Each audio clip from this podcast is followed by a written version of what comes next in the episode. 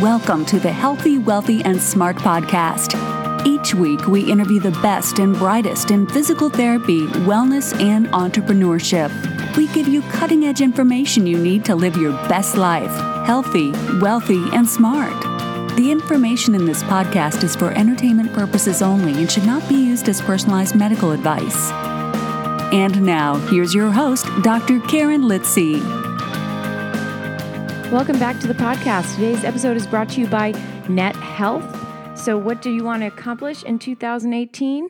We are positive that providing even better patient care and increasing revenue are tops on your list. So, how do you do that? Well, the people at Net Health have created Redoc powered by XFit, which is a cloud based, fully integrated EMR and billing solution. You can opt in to completely outsource billing services, which is the best way to optimize your revenue. So picture this for your practice.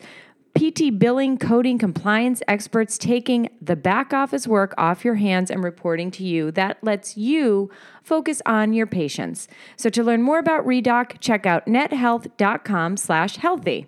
Okay, getting on to today's episode. It is yet another episode that was recorded live from CSM. And in this episode, the lovely Dr. Stephanie Weyrauch interviews Dr. Lisa Dorsey. So, Dr. Lisa Dorsey is the co founder and president of Eloquentia Consulting, a holistic firm that supports professional development within organizations, specifically focused on higher education. She currently holds a position of assistant professor in the Department of Physical Therapy and Athletic Training in the, I hope I say this right, Doisy. College of Health Sciences at St. Louis University. Previously, she served as the associate, associate provost for undergraduate education, dean for the Doisy College of Health Services, associate dean for academic and student affairs, and associate dean for graduate education for the Doisy College of Health Sciences, and the director of the program in health sciences at St. Louis University. So, Lisa was a speaker last year at the Women in PT Summit, and she absolutely killed it. So I'm so excited that fellow Women in PT alum, Dr. Stephanie Weyrauch, is interviewing her for today's episode. So, for those of you who don't know Stephanie, she is a doctor of physical therapy at Rehab Authority in Thief Rivers Falls, Minnesota. She received her doctorate in physical therapy and master's of science in clinical investigation from Washington University in St. Louis, and her bachelor of science in biology from the University of Mary in Bismarck, North Dakota. She has served on multiple national task force for the American Physical Therapy Association and is a huge lobbyist for healthcare policy issues at the local, state, and national levels of government. So, what do they talk about? How to manage work life balance as a woman in the physical therapy profession, Eloquentia Consulting, mentorship for women in the workplace, how to develop leadership careers in higher education, and what are the barriers to advancing to leadership positions. So I want to thank Stephanie and Lisa for taking the time out of their busy CSM schedules to record this for the Healthy, Wealthy, and Smart podcast. So everyone, enjoy. Hi, everyone. My name is Stephanie, Dr. Stephanie Weyrauch, and I'm a physical therapist out of uh, Minnesota. I work at Rehab Authority, and I'm helping Karen out a little bit with Healthy, Wealthy, and Smart, talking to some really influential people in the APTA and in the PT world. And today I have Dr. Lisa Dorsey with me. Hi, Lisa. Thanks for joining us. Hello. Thanks for having me. So, Lisa is uh, a big mentor of mine, and I have admired her for many, many years. I actually met her a few years ago at CSM in a uh, the preface for the Women in PT Summit session uh, called Women in Leadership in Physical Therapy. And one of the how I ended up connecting with Lisa is uh, somebody had stood up in the room and had said, You need to choose between, as a woman, you need to choose between having a career or a family. And Lisa's a very accomplished person. I'm going to let you tell, she's going to tell you everything she's done when I'm done with this uh, segue. But, and Lisa stood up right away and said, Absolutely not. Here's everything I have done. And I was just so inspired by her. And I found out she was from St. Louis. And I found out she was running for political office, both things that I was wanting to do, or I had lived in St. Louis at the time. And so I had to connect with her. And we've just been uh, friends ever since. So, Lisa, can you just tell our audience a little bit about yourself and um, give us an idea of who you are and what you've done for our physical therapy world? Sure. So, um, I remember that moment very clearly, and I think I was actually writing some things down and looked up whenever I heard that statement. And it, it was so profound for me because I had two small boys at the time, and I was serving as the Associate Provost for Undergraduate Education at my institution. And I thought, wow, that's not true. I feel like I feel like so many doors were shut by that statement for all of the women in the room, which three quarters of those women were in childbearing years, and and I wanted to be able to provide um, the platform to have the conversation that you can do both pieces. It's about choices, and it's it's about how you integrate that um, that life balance into your work and I think we, we proceeded in that talk to discuss about the, the partners in your life that you choose. And I was fortunate, um, I'm still at St. Louis University. I was at St. Louis University at the time. I was fortunate to be able to negotiate with my supervisor at that point in time. So I was able to drop my children off and pick them up from school or um, after school activities as much as possible still meet the needs for my um, my job. And um, she she I remember her looking at me and saying, you know, I know that you will get things done beyond pick up after school. That I can rely on you to come back to the evening activity, etc. And and that was very important for me when I was doing my negotiations. And in addition to that, I just had such a great partner at home. Uh, my husband and I just really try to share all responsibilities and integrate both of our very busy jobs into that home life and um, and so I thought we had an example um, that we could serve. And at the same time, you're right. I was um, at that time running for political office uh, for a school board member in my local school district, which I'm about to rotate off now after serving for three years, and have balanced that um, along with teaching I have a full uh, teaching load for physical therapy students. I do a, a fair amount of research in student physical therapy success models and also women in the workplace. And I also review higher education institutions for accreditation. Oh man, she's so amazing. So, one of the reasons why I thought that Lisa would be a great uh, guest on this podcast today is because one of the things that she has just recently uh, pursued is she started her own business. And you've seen, I mean, you've heard how busy she is. she's got a lot going on, but she's so inspiring. And Lisa, can you tell us a little bit about your new business and how it came to fruition? Yeah, we're really, really excited about the new initiative. Um, my co founder, Jessica Perolio, and I. Um, have um, started Eloquentia Consulting, and um, we we officially launched it in September, and are really pleased that we've been very busy ever since. And it is a company that um, it's female owned. Um, we have more than 30 years experience behind both of our um, career trajectories thus far. And, you know, what we found was that we were doing a lot of coaching and we were doing a lot of mentoring. And we were really starting to identify a lot of gaps in the workplace, in our higher education world, in healthcare, in the corporate world. And we felt like there was a really nice opportunity for us to combine our experience and start helping organizations to change their culture to fill those gaps where coaching for individual um, uh, women primarily in the workplace, although we do, although we do mix gender, um, would would assist them in their kind of niche that they're working on, and mentoring at large would assist in larger gaps where we can put formal mentoring in place, work on succession planning. How do we get people into leadership roles whenever we have leaders who are retiring, especially in our healthcare world? Um, and so we found an opportunity to be able to combine all of that along with a number of keynote opportunities. I've had the good fortune to um, present in the last two or three years and into one nice package. And we call it Eloquentia, and we're really excited about it. And on that note, we are going to take a 30 second break to hear from our sponsor, Net What do you hope to accomplish in 2018? I bet providing even better patient care and increasing revenue are top on the list. First, expand your visit capacity. Then, get paid for your services, ramp up patient engagement, and eliminate worries about documentation and compliance. The good news is there's one solution that brings it all to the table. ReDoc, powered by XFIT, is a cloud based, fully integrated EMR and billing solution. Imagine PT billing, coding, compliance experts taking the back office work off your hands and reporting to you. Learn more about ReDoc and complete revenue cycle management services at nethealth.com/healthy.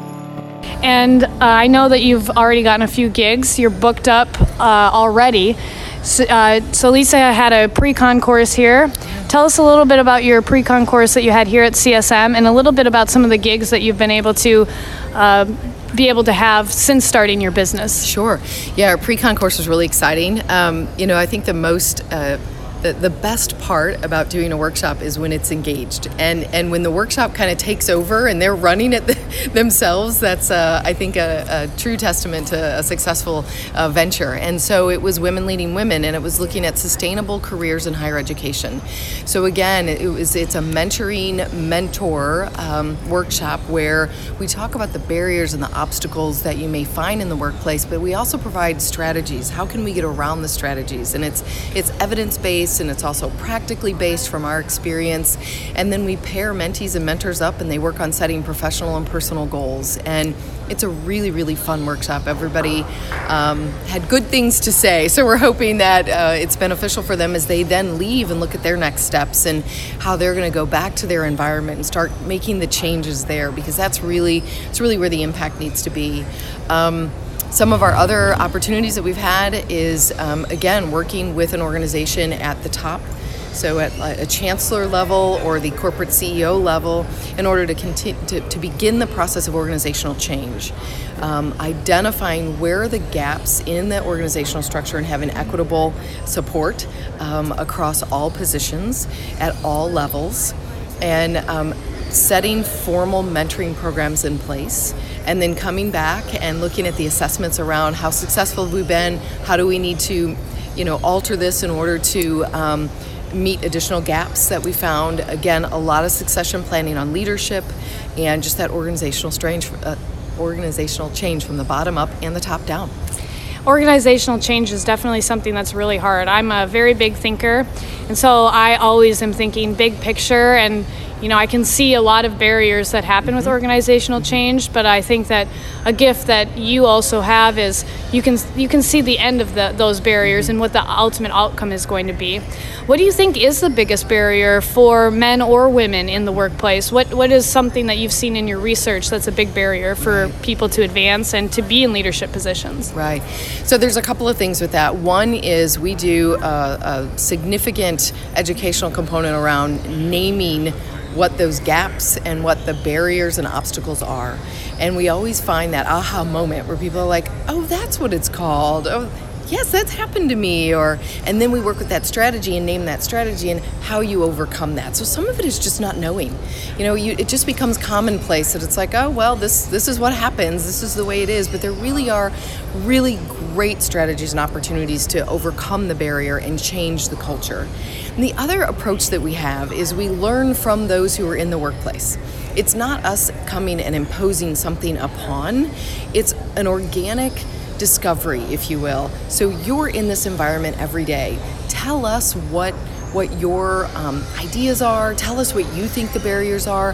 How can we learn from you? And then how can we empower you to really make the change organically? And that has been the most fun. It's very, very exciting because people are empowered and then and, and they're committed to what they're doing and they love their job and their product is so much more powerful, I think, at that point. What would be your advice to young women like myself in helping to bring about organizational change or even how we can empower ourselves to maybe tell one tell our manager or tell a leader in our organization an issue that we may have that we would like to see changed? Yeah.